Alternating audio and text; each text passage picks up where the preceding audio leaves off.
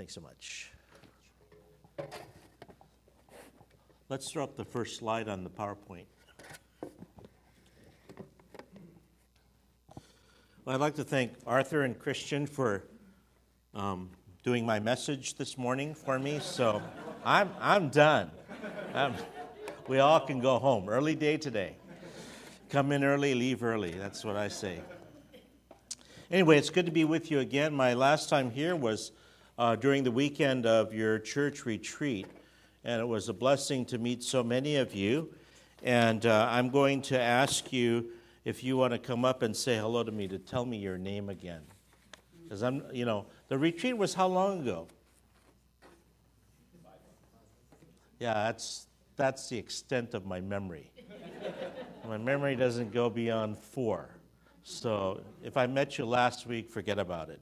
Anyway, this morning we are coming to a wonderful portion of Scripture. Pastor Chris invited me to continue this series uh, that you're on in Matthew, and we I find myself in Matthew chapter 22.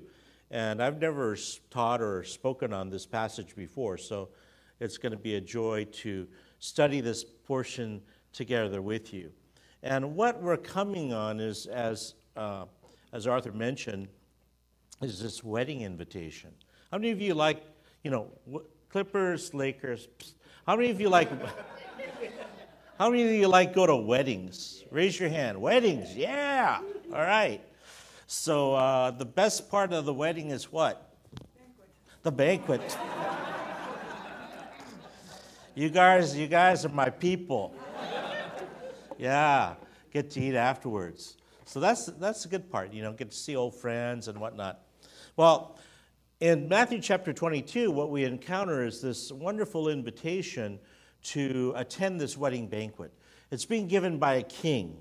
And so you know it's going to be top notch, right?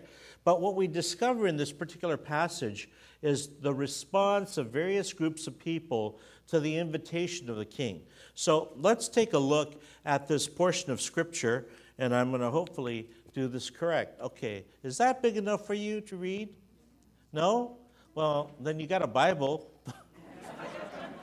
or a smartphone, or actually on the pink portion of your outline, uh, of your program, I think it's written there. Thanks, Julie, for giving me away my all the all the points of my message. Yeah, thanks. Appreciate that. Yeah, it's supposed to be like hidden, but that's all right. but this is what it says, and if you can read it up, you know, on the top here, I think that's good. You don't need to see your optometrist this year. If you can't see that, probably you want to make an appointment. This is what it says. Jesus spoke to them again in parables, saying, "The kingdom of heaven may be compared." to a king who gave a wedding feast for his son. And he sent his slaves, he sent out his slaves to call those who'd been invited to the wedding feast, and they were unwilling to come. Again, he sent out other slaves, saying, Tell those who've been invited, Behold, I prepared my dinner, my oxen and my fattened livestock are all butchered, and everything is ready. Come to the wedding feast. But they paid no attention and went their own way, one to his own farm, another to his business, and the rest seized his slaves and mistreated them and killed them. The king was so enraged, he sent his armies and destroyed those murderers and set their city on fire. Before we go on, may we pray? Let's pray together. Father God, thank you so much for your presence with us this morning. Open and illumine your word to us today. Father, may your Spirit come and speak to our hearts. Father, we may not know where we are in this wedding feast invitation, but today, Father, may we hear your voice. May we hear the wooing of your heart to us to come in relationship with you. Thank you, we pray in Jesus' name. Amen. So, what we find here in Matthew chapter 22 is a parable of a wedding feast. It speaks to God's gracious invitation to us to salvation. And what we find in these verses are three responses. And the first response is in verse 3. It says, And he sent out his slaves to call those who'd been invited to the wedding, and they were unwilling to come. The first response to the king's invitation is mockery or rejection. Those who were invited not only rejected the invitation, but they ultimately killed the messengers. Now, what, what Jesus is doing here in this parable is speaking to the religious leaders of his day and also referring to Israel's general response to the Old Testament prophets. This parable sounds familiarly like the parable in the chapter just before this one. Looking back at Matthew 21 33, Jesus is speaking. Oh man, that's really small. I'm sorry if, you know, if, yeah, if you can read that, really, you don't need to go to the optometrist for 10 years. and if you can't see it, I apologize again. And, and what I wanted to do here was really make a comparison between uh, verse uh, chapter 22 and chapter 21. And, ch- and verse in chapter 21, it says this, and you tell me if it sounds familiar. This is chapter 1 now, 21. It says, When the harvest time approached, he sent his slaves to the vine growers to receive his produce. The vine growers took his slaves and beat one, killed another, and stoned a third. Again, he sent another group of slaves larger than the first, and they did the same thing to them. But afterward, he sent his son to them, saying, They will respect my son. But when the vine growers saw the son, they said among themselves, This is the heir. Come, let us kill him and seize his inheritance. They took him and they threw him out of the vineyard and killed him. Now, there's a clear theme running between chapters 21 and 22.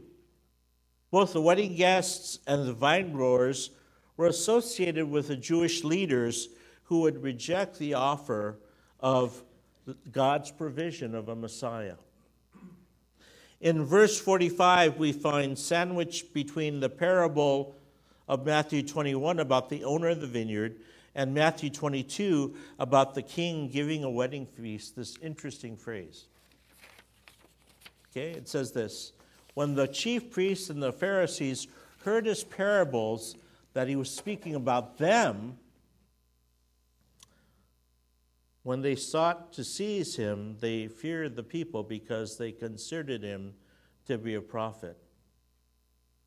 We encounter what we call an aha moment. You know what an aha moment is? It's like the light came on.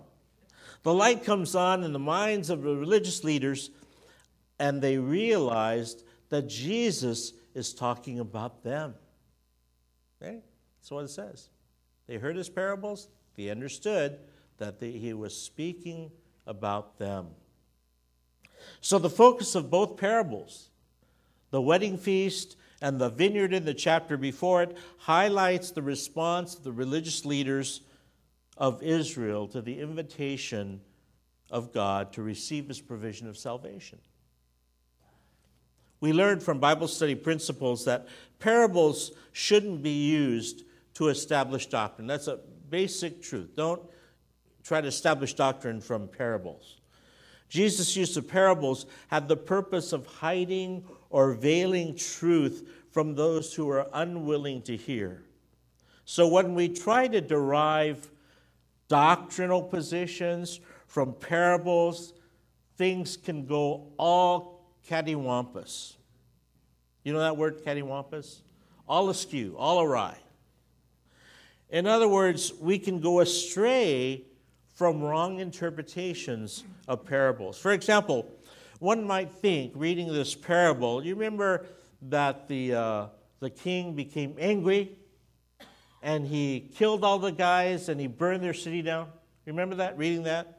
Now, if you draw doctrine from parables, what you might conclude is that God is some angry dude Okay, don't want to mess with him. But you know, Scripture tells us something else. In 2 Peter 3 9, it says this The Lord is not slow about his promise, as some count slowness, but is what? He's patient toward you, not wishing that any should perish, but for all to come to repentance. One of the principles this passage in Matthew 22 is that those who reject God's invitation aren't only the Jews of that time, but anyone in any era who decides to turn their back on Jesus. Verse 14 of Matthew 22, Jesus says, For many are called, but few are chosen. This very simple phrase points us to the universality of the invitation. The invitation is being extended to everyone. All are invited to the wedding banquet. However, not everyone will choose to attend. The same is true of salvation. Everyone is invited, but not everyone will choose to respond. This very familiar portion, John 3:16, and you probably know this by heart, but we'll, it's up there anyway. It says, "For God so loved the world that He gave His only begotten Son, that whoever believes in Him shall not perish, but have eternal life. For God did not send His Son into the world to judge the world, but that the world might be saved through Him. He who believes in Him is not judged." He who does not believe has been judged already because he's not believed in the name of the only begotten Son of God. You see, the invitation's been extended, and this reveals to us the importance of evangelism and, and missions. Let's be very clear. The invitation is universal but salvation is not. Can I say that again in case that's not clear? The invitation is universal, but salvation is not. There are many in our world who haven't yet heard or responded to the good news of the gospel. They haven't received the invitation to come to sit at the banquet table. And that's a challenge, I think, for us who know Jesus to share the good news of Jesus Christ with others. You know, I'm the director of missions for South America with an organization called GEMS.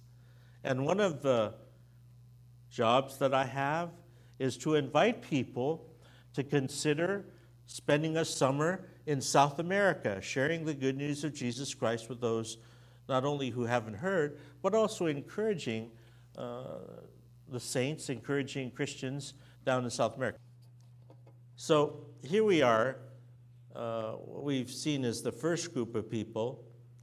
What did I say they were? They, they didn't respond, okay? So in verse 5, we're introduced to really a second group of people, and their response, they're, they're the delayers. I call them the delayers. It says in verse 5, they paid no attention and went their way, one to his own farm another to his business. I got other fish to fry, got to take care of my farm and my office, got to make money. You know, we just passed Chinese New Year about a month ago, and the comedian uh, Ronny Chieng, in his uh, stand up routine, describes the meaning of Gong Hei Fat Choi in Cantonese or Gong Si Fat Chai in Mandarin. I, I'm sorry if I butchered that, all right, but, anyways, okay? Uh, Chieng says that Gong Hei Fat Choi, or the other one, doesn't mean Happy New Year. Now, I'm here at a Chinese church, so I'd imagine you all know what that means. He says it means, I hope you get rich. Prosperity. Yeah, prosperity. Well, I hope you get rich. He says, the go to phrase at Chinese New Year is, I hope you get rich. That's Ronny Chieng speaking, okay? You know, we can get sidetracked so easily by the pull of the world. We, we can say to God, you know, later, later, I have to take care of this stuff right now. Make enough to take care of the kids, send them to school, to buy that nicer home. Back in the parable of Matthew 22, those who were invited were, in, were unwilling to come Everything was prepared, but they, they paid no attention. They went their own way, one to his farm, the other to his business. Could there be anyone we might know who might be like that? Putting off the invitation until a more convenient time. Most wedding banquet invitations are not open ended. We don't have forever to make a decision. Invitations usually tell us the date of the event and the deadline to RSVP, right? I mean, most of you know it's just not cool to not RSVP and then show up. I mean, that's like whatever. In the case of Jesus' invitation, the time to respond is limited. We don't have forever to decide. And we don't know when the end of our life will come. The lesson here for those who are in the second group of responders is don't delay. Don't put off God's invitation to begin a relationship with Jesus Christ. Just as a side note, the last time I spoke in Torrance was at a church down the street.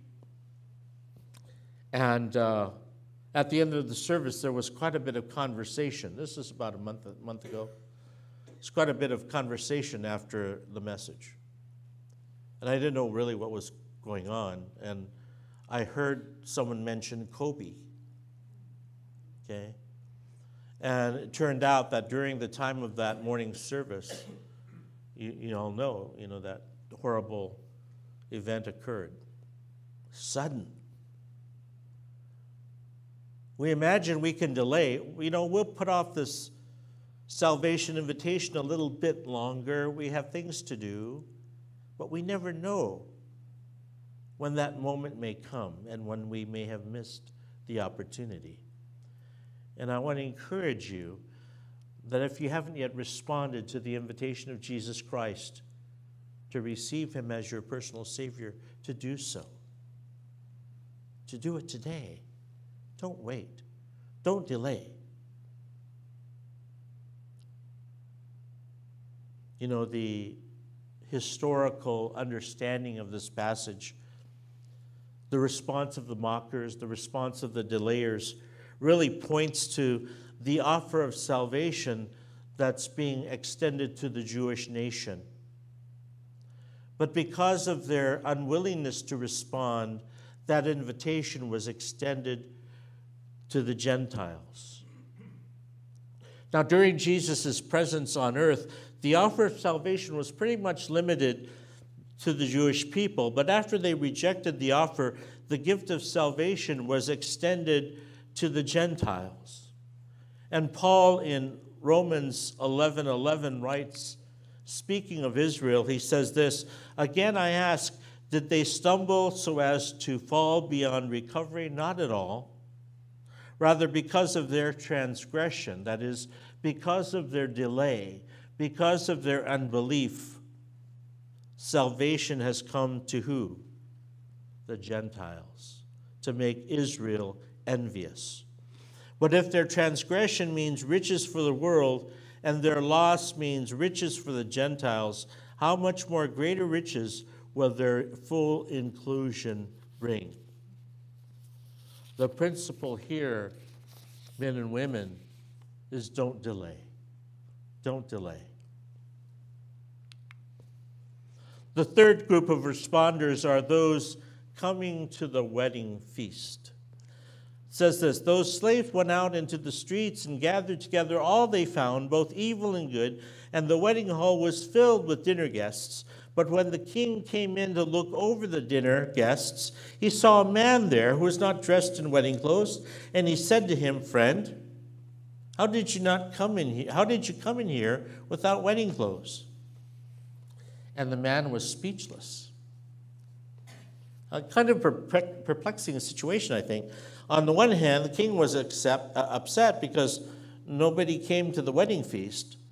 But then, when the wedding hall was filled, the king picks on one guy who wasn't dressed properly and he kicks the guy out. What's going on? So, what are we to make of this puzzling contradiction? I think the principle here is very simple. You ready? The principle is my house, my rules. You got it? My house, my rules. If you're going to come to an event hosted by someone, you need to come according to the rules of the host. Now, we don't know the cultural do's and don'ts of the time. And as I said earlier, it's, important not to draw theology or cultural norms from parables, but there seems to be an implication that if, if someone is going to enter the wedding banquet, he or she will enter according to the king's guidelines. We know from scripture passages like Ephesians 2 8 and 9 that salvation is not the result of things that we ourselves do, but is based completely upon the work of Jesus Christ. And Ephesians 2 8 9, here we are. For by grace you've been saved through faith, faith, and that not of yourselves. It is a gift of God, not as a result of what? Works, so that no one would boast. We're not going to enter the wedding banquet we're not going to be a recipient of salvation based on our own goodness.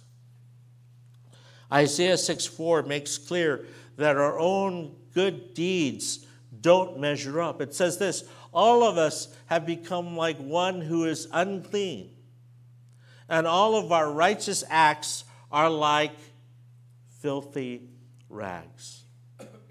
Okay? You know, I, I know that you know, there's a, a lot of idea that, you know, well, if I, um, you know, if I am a good person, if I keep the golden rule, if I go to church every Sunday, go to Sunday school, God will let me into his, into his kingdom. But that's not what Scripture says. He says, all of our righteous acts are like what? Filthy rags. So, using the illustration of clothing here, how are we changed from dirty to clean? By what means do we become clothed with the right apparel? There's this chapter in Zechariah that I absolutely adore. It stands as an illustration of the work of cleansing that God does for his people. Zechariah chapter 3 says this it says, Then he showed me Joshua the high priest standing before the angel of the Lord, and Satan standing at his right hand to accuse him. The Lord said to Satan, The Lord rebuke you, Satan. Indeed, the Lord who has chosen Jerusalem rebuke you. Is this not a brand plucked from the fire? Now, here we go. Here's the clothing illustration. Now, Joshua was clothed with what? Filthy garments and standing before the angel of the Lord. He spoke and said to those who were standing before him, saying, Remove the filthy garments from him. Again, he said to him, See, I've taken your iniquity away from you and will clothe you with festal robes. And I said, Let them put a clean turban on his head. So they put a clean turban on his head and clothed him with garments while the angel of the Lord was standing by. Very interesting passage of Scripture.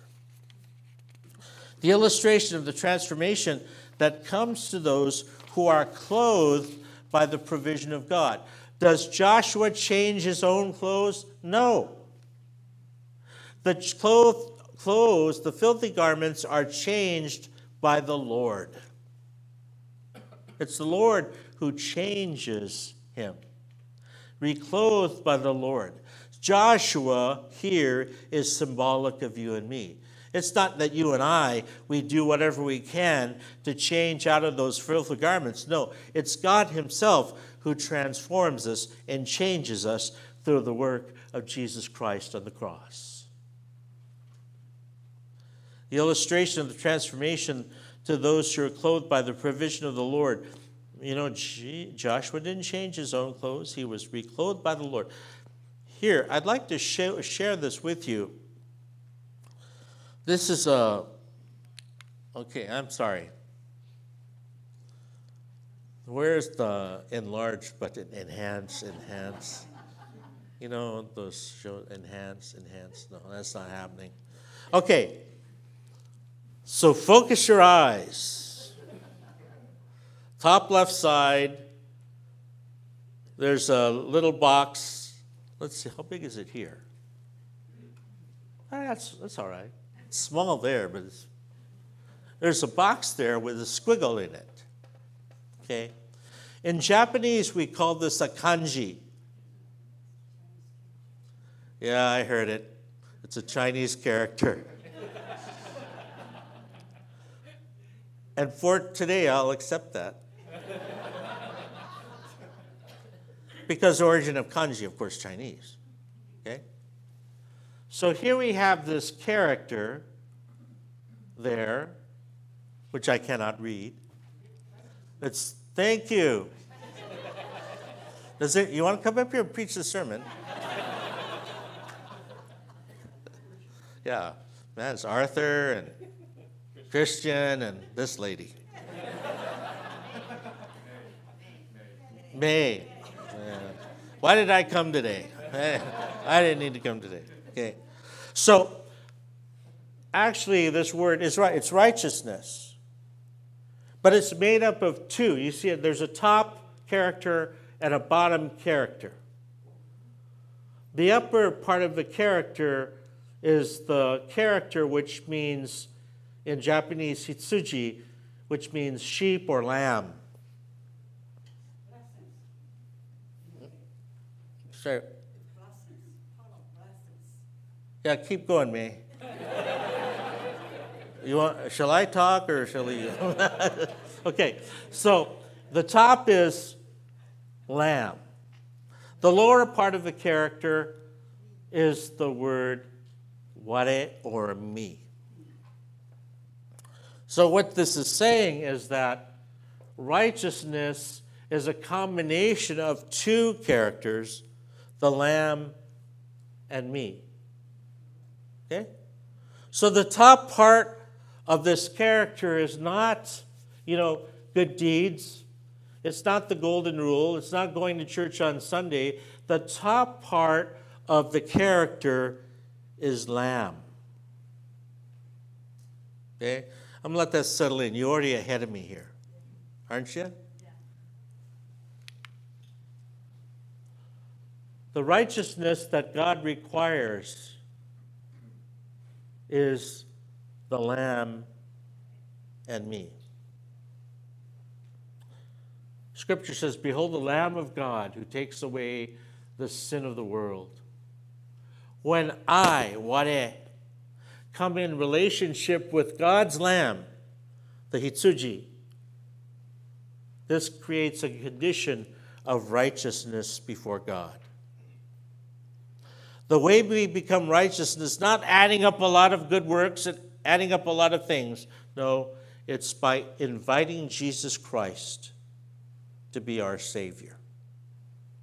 It's responding to the wedding invitation. He's inviting us to come and be part of His family. Like I said, this is not something Japanese made up. Most of Japan is not Christian. This kanji is so ancient, its origin, as you mentioned earlier, is from what? The Chinese. But I find it's very interesting that in, within our own cultures, there's a word that shows us how we come into relationship with God. It's combining His Lamb with us in order to create righteousness. And that's how we come into the kingdom. We have several opportunities here. We can just blow off the invitation. We can delay our response. Or we can say, Yes. Yes, Lord. I want to be a part of your family today. That's my invitation to you. Where will you be? What will you choose? To say yes or to say, Happy New Year. I've got fish to fry, I've got things to do. Let's take a moment to bow our heads. Lord, as our heads are bowed, as our eyes are closed, I want your Holy Spirit to speak to us. Perhaps we found it easy to put off this invitation.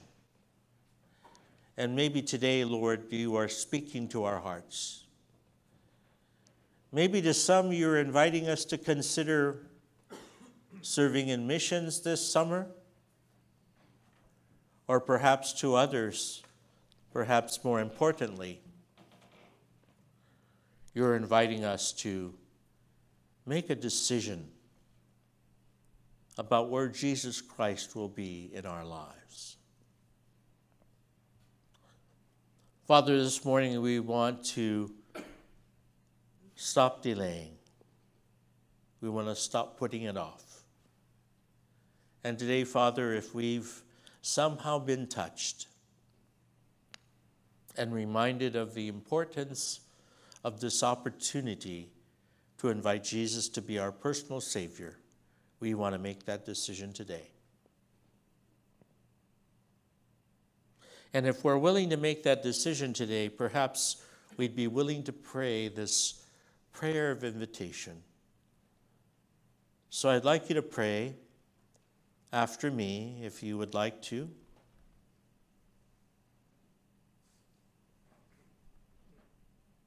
Thank you, Father,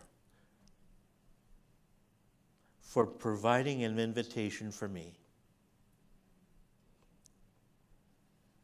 I thank you for your love for me. I thank you that, that despite my shortcomings, you love me.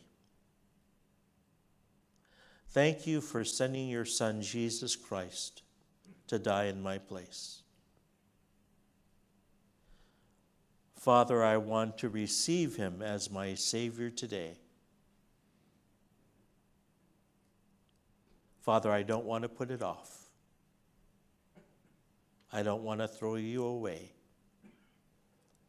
I invite you to be my Savior today. Thank you, and I trust you to do this. In Jesus' name. And everybody said, Amen. Amen. If you prayed that prayer this morning, I want to invite you to talk with one of your elders today Aaron, Arthur. Who else are elders that are here? Raise your hand. Okay. So you know who your elders are, or maybe you don't know. But I would encourage you, as part of this decision, to please follow through and talk with them and say, you know, uh, Pastor John invited, made an invitation that we respond to Jesus, and I made that decision today. Would you let them know? And they can pray with you as well. Thanks.